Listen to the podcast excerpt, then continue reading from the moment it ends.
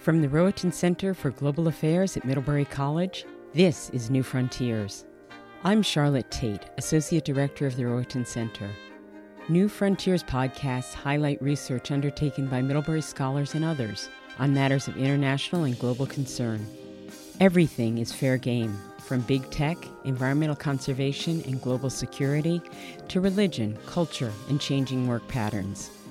In this episode, political geographer Tamar Mayer joins Mark Williams, director of the Rohatyn Center, to examine the state of democracy in Israel today. Their discussion is set against the backdrop of large scale demonstrations taking place in Israel that have disrupted daily life and dramatically heightened tensions between Israel's government and many of its citizens.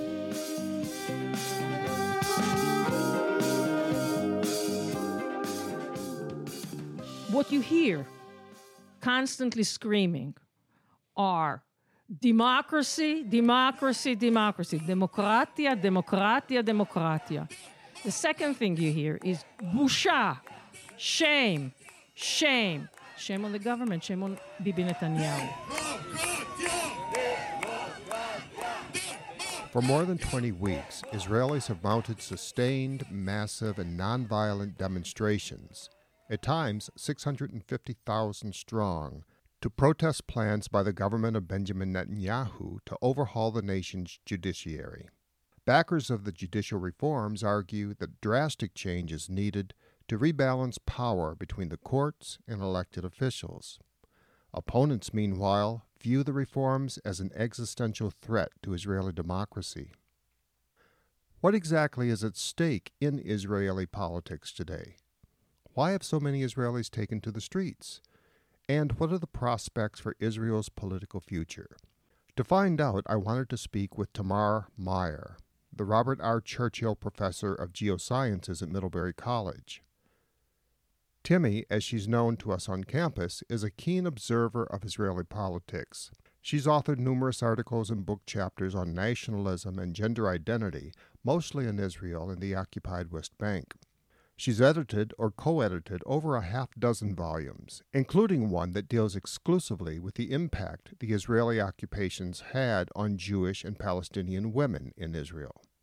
And her current book project examines the interplay among nationalism, homeland, and memory, with a special focus on stateless ethnic nations. Its working title is Territorializing a Nation. Where is the land of home? I was anxious to know what Timmy thought about the demonstrations, especially about what caused them. These demonstrations are really about the character of the state. Will the state be democratic? Will the state be Jewish? In other words, will it be a religious state? Or will it continue to be some sort of liberal democracy? The way that the current government is trying to create a judicial overhaul. This is moving very fast with changes of the judiciary. The changes will cause undoubtedly a move away from democracy into something that looks a lot more like theocracy, which means that the secular part of the population in Israel is pretty unhappy with that kind of move.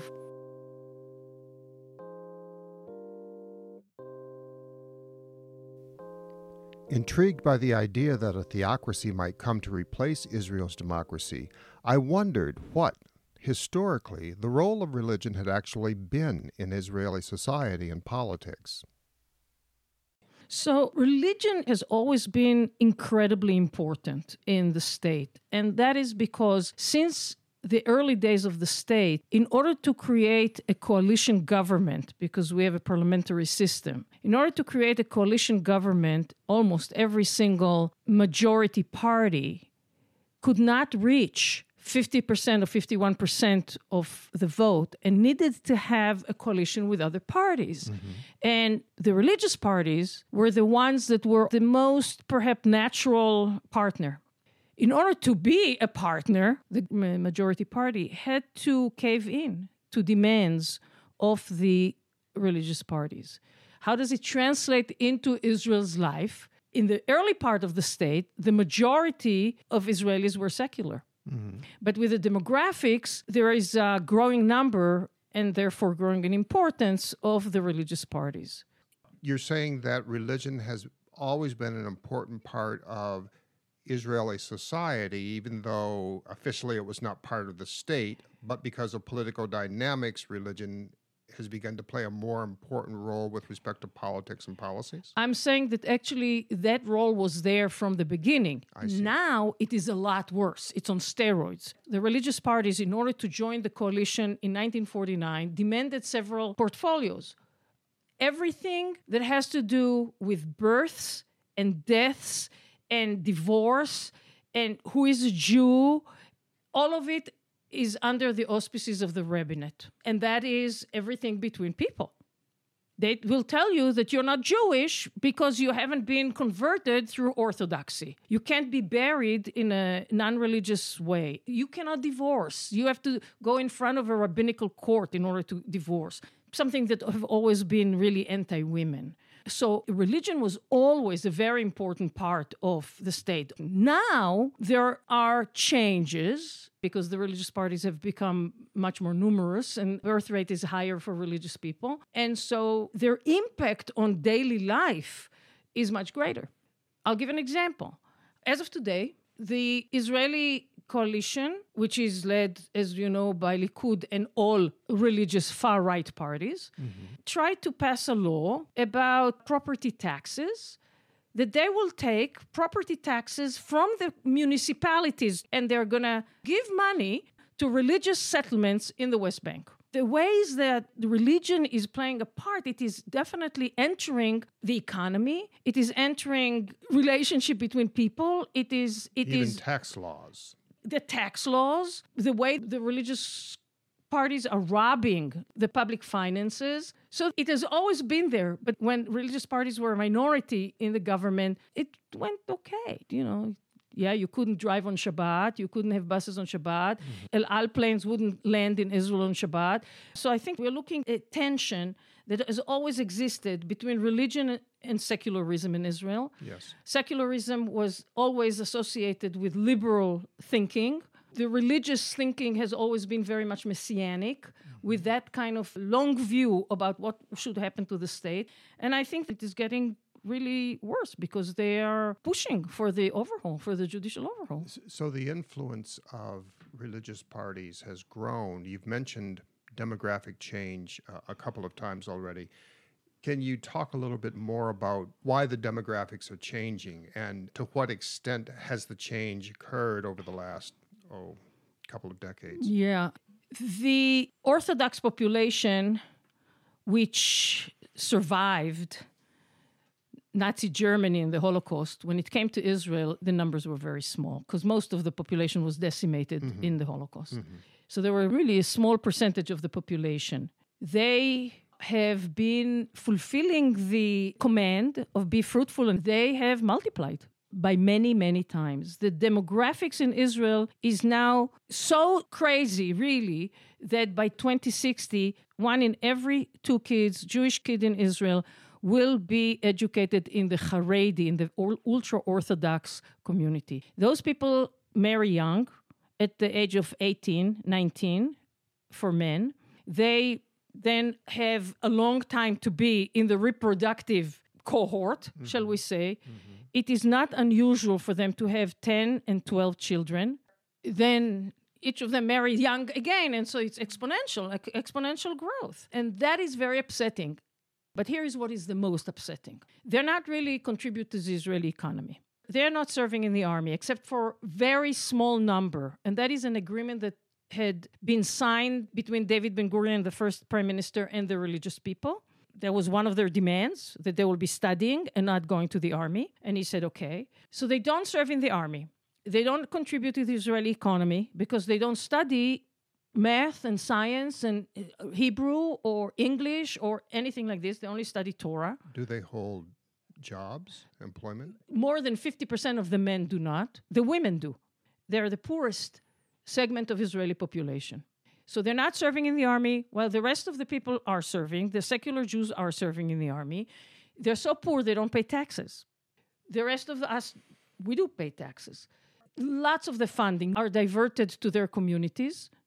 They get handouts from the government on a regular basis. And so, your first question was what is this demonstration? What are they about? It is also about all of these things, literally all of these things. We want to see equality in the burden.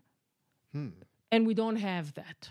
If I'm hearing you correctly, I think you're saying that there's a view that the obligations of citizenship are not being equally shared. Correct. I would even take it in a little different direction. There are many who do not serve and basically say that they contribute to Israel by studying Torah. That's their view. And they say, why going to the army? Why is that more important to serving the country than sitting at home and studying Torah?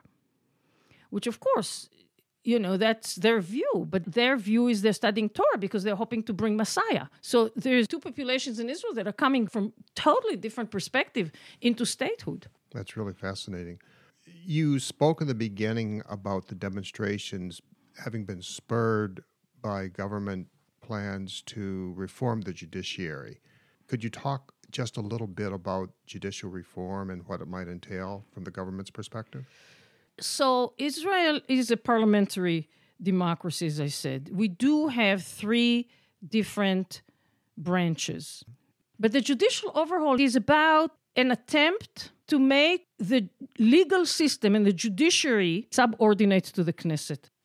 The things on the table are the following the Knesset wants to change the way the judges are elected. From what to what? Currently, judges are elected by nine members. One of them is the Minister of Legal Affairs, two Knesset members that mm-hmm. the Knesset actually chooses, two members of the bar, mm-hmm. the president of the Supreme Court, and two Supreme Court judges. They want to change it and have the number of Knesset members be the majority. That way, they will choose who the Supreme Court judges are going to be. So this is a huge change. This move would concentrate selection authority in fewer hands. Correct. As opposed to having it distributed amongst Correct. actors. Correct. Mm-hmm.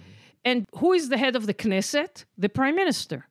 And so the prime minister will have a say as to who is going to be selected to be a Supreme Court judge. Now, we need to ask why, right? And why so fast? And why now? And I think that very much it has to do with all the indictments against uh, Netanyahu, against the prime minister, and he wants to be able to choose his own judges, basically. That's what the bottom line is. And how do we know that? Or why do we assume that?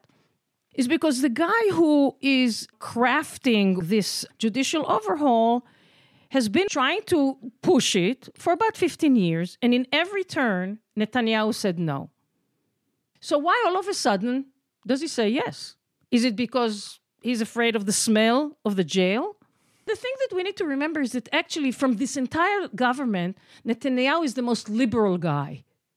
And he was educated in America, and he knows that that's not right, but he's pushing ahead with it. So you're saying that Israel's democracy is in a genuine crisis. I'm curious, how serious a crisis is this really? On a scale of one to five, where do you think this crisis would fall and why? I actually think we're going to be at five. If they pass the laws, there will be no checks and balances in Israel. Zero. And if there are no checks and balances, there cannot be any kind of democracy. Whoever is prime minister holding that position would have almost unlimited authority. Absolutely. And the coalition, their governing coalition, will have the utmost authority. And since this is the most far right government ever in Israel's history, and they're changing the laws in a speed like a F 35, it will be really difficult to undo all of this later. Hmm. It will almost be impossible to undo. So there'll be a problem if you have a religious people who want to put women at the end of the bus, literally, who do not want to see Arabs uh, run for anything or even be able to vote.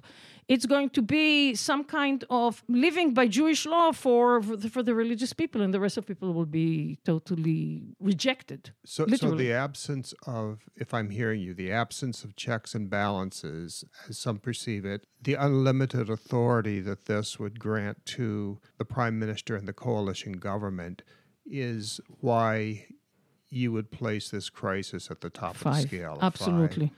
Well, can I ask a, a personal question? I know that you visit Israel frequently. Have you been to any of these protests during oh, one of yes. your visits? Yes, yes, yes. Well, I can, can you tell me what what is the flavor of the protest? What seems most animating and of greatest concern to the people who are out in the street? What you hear constantly screaming are democracy, democracy, democracy, democratia, democratia, democratia.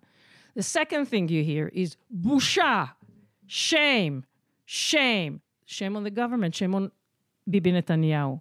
You see lots of different signs, lots of different flags. You have Arab speakers. It's also about the occupation of the West Bank because people recognize that the evil really is the fact that we have had now an occupation of 55 years since 1967. So you see a lot of and the occupation banners. You have a lot of things about Bibi the thief. You have lots of gay pride and trans flags. There is an incredible stage demonstration of women who are dressed like the handmaid tale.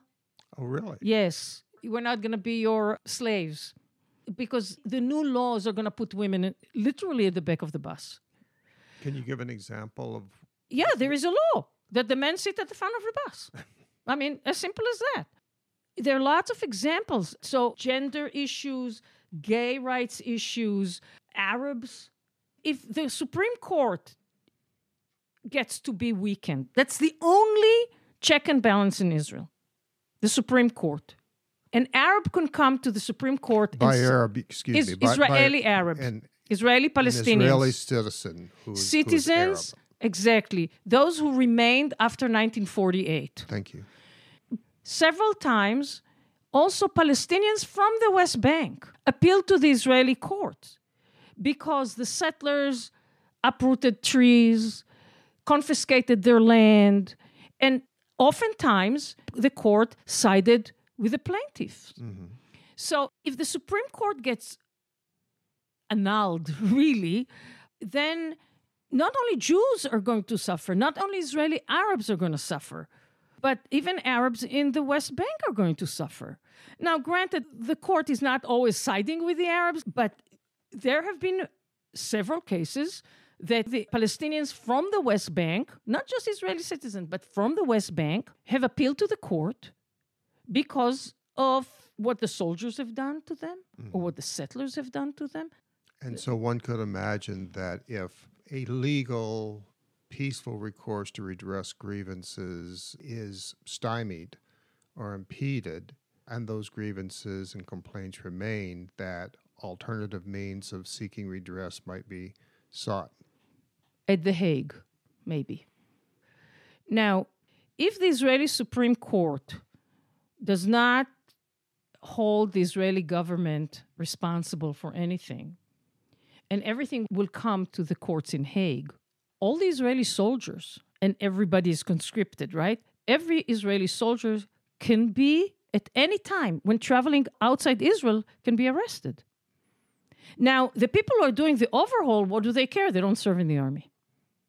But for the majority of Israelis, we do serve in the army. And so to fear to get on a plane in London and basically you'll be arrested because you were in the army at this and this age, you're this age, so clearly you participate in bombing Gaza. This is human right violation.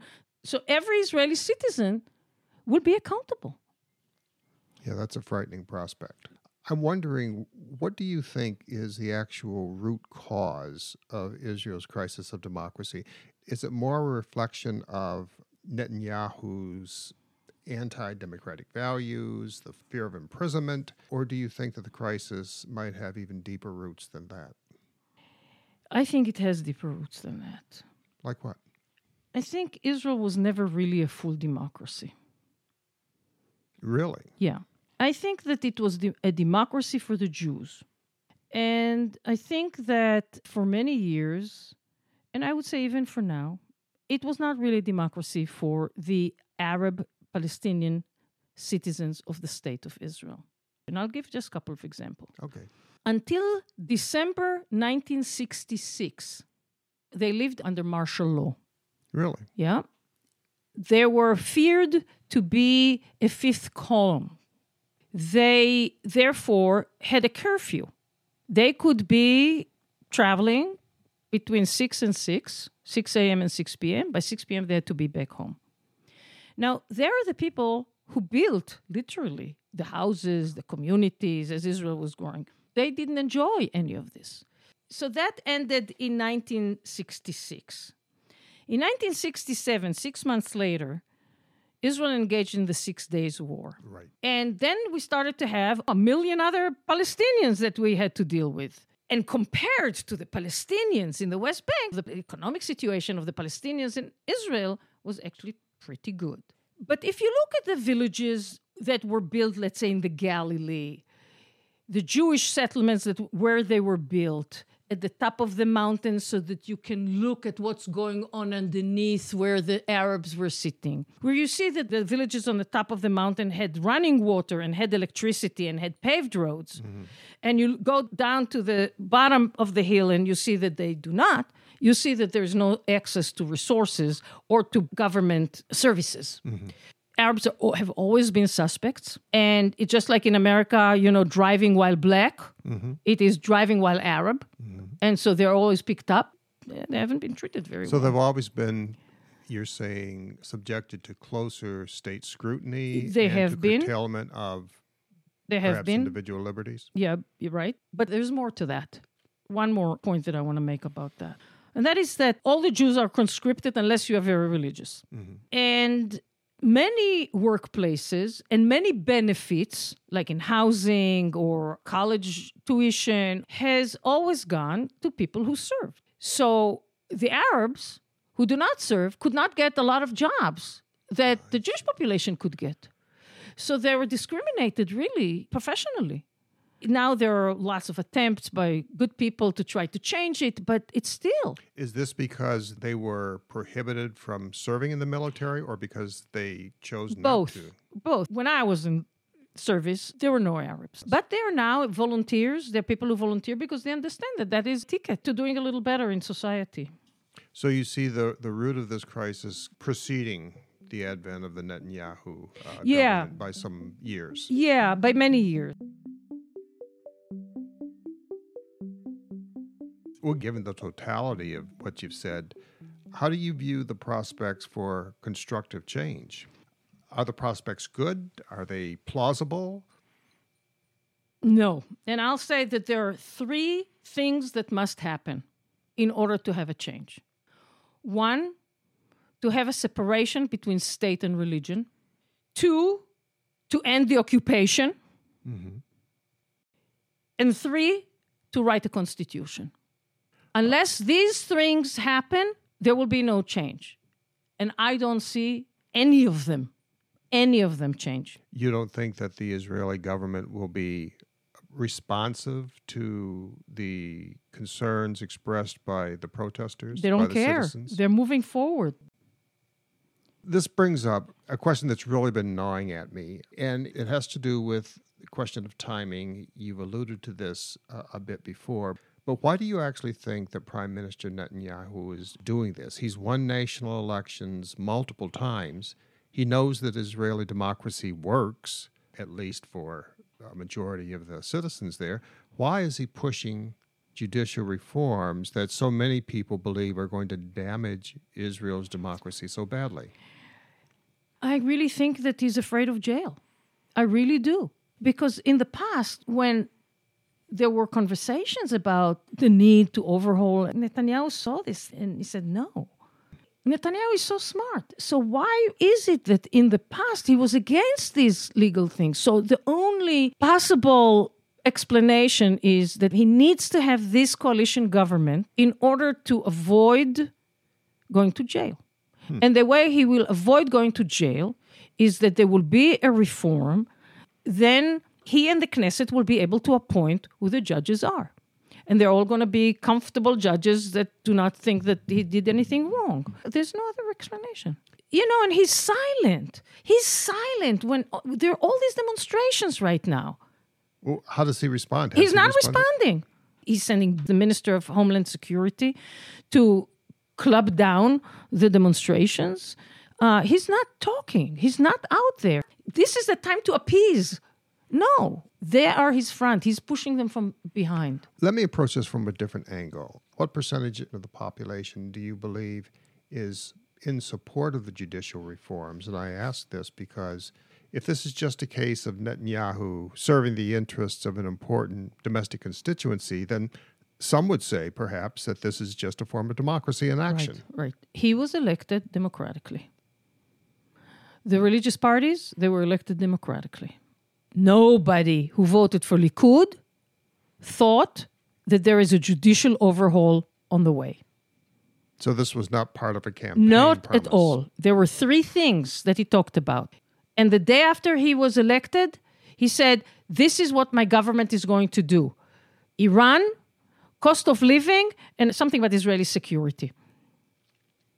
And then, two or three days later, when he's finally able to put together his coalition, they're talking about judicial overhaul. Then where did this come from? Did it come from Israel? From the religious party. The religious parties have a very clear agenda. Very clear. If these things do not happen, they will withdraw from the coalition. Were they to withdraw from the coalition, the government will fall. Government will fall, there will be new elections. Netanyahu may not win, Netanyahu will end up in jail.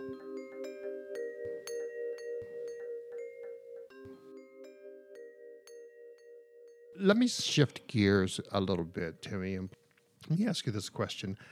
How can the people who are demonstrating against the government call for the defense of democracy when Israel doesn't actually have an actual constitution? Israel doesn't have a constitution because of historical reasons and inability of the religious people and the secular people to agree on what the character of the state would be. That was already in 1948. Israel did have a liberal democracy. Yes, not for everybody, but for a lot of people, for the majority of people. But not based on an actual democratic constitution? No, based on basic laws. In lieu of constitution, they came up with a, a, series of basic laws that they said that once there will be a constitution, it will be built on these basic laws. Oh, I see. So there is a, a series of basic laws that are not that difficult to change and are not that difficult to enact. Can you give us an example I'll of give- a basic law and what it might cover? Israel has, at its creation, had a Declaration of Independence. The Declaration of Independence clarified that Israel is going to be based on democratic principles mm-hmm. and there will be equality for all, regardless of gender and religion and ethnicity and creed and all of that. In 1992, they figured out that it is not enough to have it in the Declaration of Independence. They needed to have a law for that. So they created a law which was a very progressive law. Do you mean the law of human dignity and liberty? Correct. And it is Israel's basic human right law. Excellent. In 2018, the government decided to pass another law, another basic law, given the fact that there were more religious people in the government at the time. And it is called the Nationality Bill, declaring that Israel is the state of the Jews, period. What does it mean? Up to now, there was at least some kind of consideration that there should be equality for all because we have the human dignity law. No more. They're not even mentioned. There is the anthem, the flag, the language, the calendar, the symbols, national symbols, all Jewish. Arabic, in fact, that was one of the two official languages of Israel, was degraded. So you have now a law that declares this is a basic law that declares that Israel is the state of the Jews, not just Jewish state, a state of the Jews. How does one reconcile the 2018 law with the law of the 1990s? They seem at odds in some respects. They are. Both are eventually to be somehow incorporated Yes. into a constitution? Yes. There's not going to be a constitution. There literally cannot be a constitution in Israel because the religious people, since 1948, said we cannot accept a law that was written by people. We only accept God's law. That's why when you asked me before, what are the ways to get ourselves out of this pickle? Mm-hmm, mm-hmm. And I said one of them has to be writing a constitution, one of them had to be separation of state and Yes. religion. But I think that the inability to agree what a constitution will have, the inability to uh, separate state from religion, and the inability to end the occupation are going to mean that we're never going to be able to talk about democracy for all. And therefore, Israel has to make a decision what it wants to be. How will that decision be made, do you think? It will be made by whoever is in power. Not by the people who are in No, the streets. no, because none of these things is coming to a vote. They're going to make the decision. And if you have a lot of religious people in the government, like you have now, it's a real majority, they can decide God gave us this land. West Bank is part of biblical land of Israel. God gave it to Abraham. We're never going to leave. If they're never going to leave, what do you do with the Arabs? They don't care what will happen to the Arabs. Leave if you want but this is ours. That's why I say I don't see any way out of it. That's why I'm, I'm depressed. It seems to me that what you're describing is averse to principles of pluralism. I'll put it like that. The 20, Absolutely. the 2018 law seems more exclusive, inclusive for one group, but exclusive of others. Absolutely. And therefore, it cuts against the grain of democratic pluralism. Absolutely. I think that they are not even trying to pretend anything about pluralism. It is very, very clear. This is a Jewish state, period.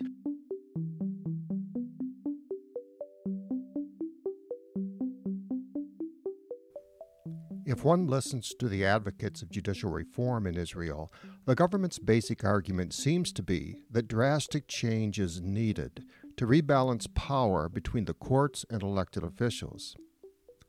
Obviously, the protests, which at times bring 650,000 citizens into the streets, demonstrate that this isn't a consensus view. In fact, opponents of judicial reform argue that Israel's democracy itself hangs in the balance.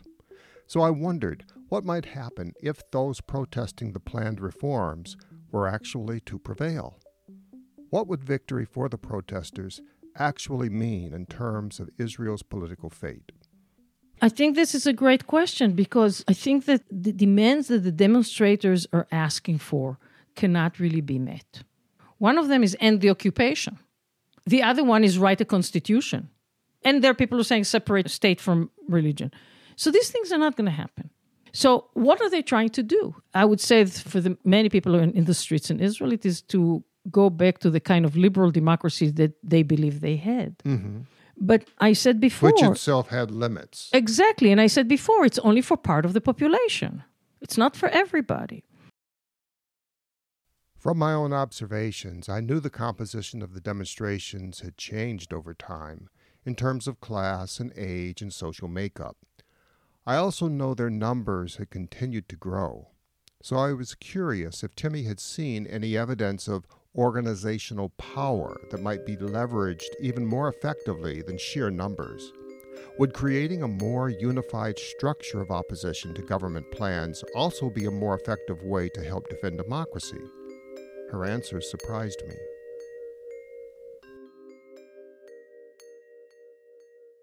I don't know who the organizers are. And I don't know that there is a national organization per se.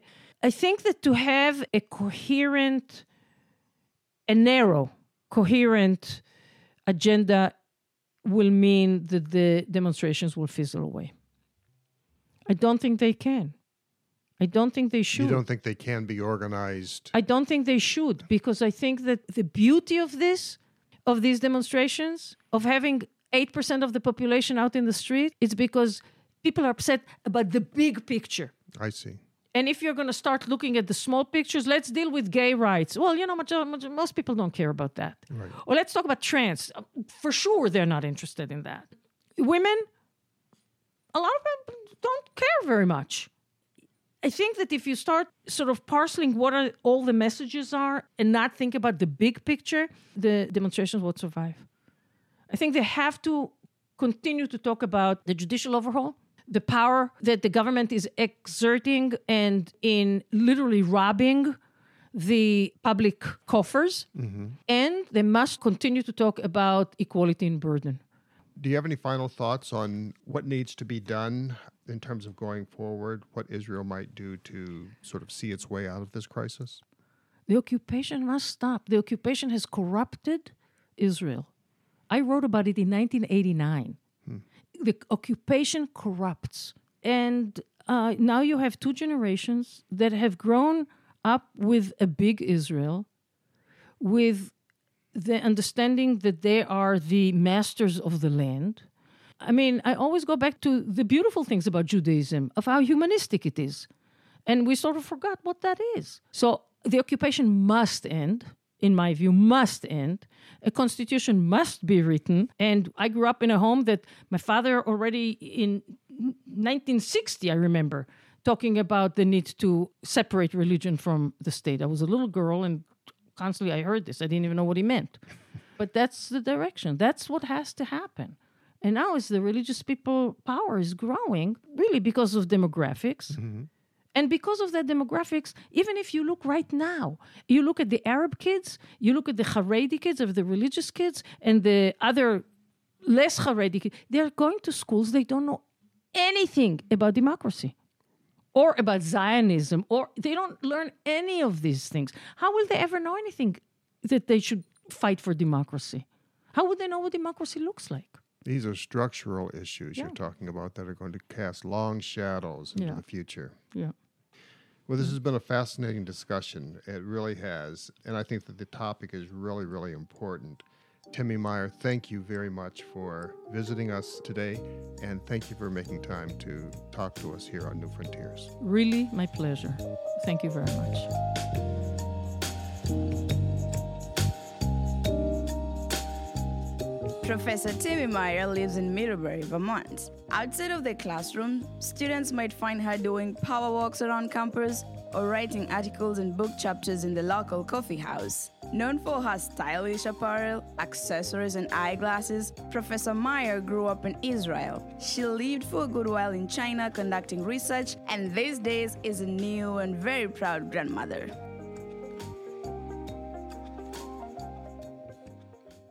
This episode of New Frontiers was produced by Margaret DeFoor and me, Mark Williams. Our theme music is by Ketsa. If you like the show, leave us a rating or review on Spotify, Amazon, Apple Podcasts, or wherever you get your podcasts. This can help others to find us too.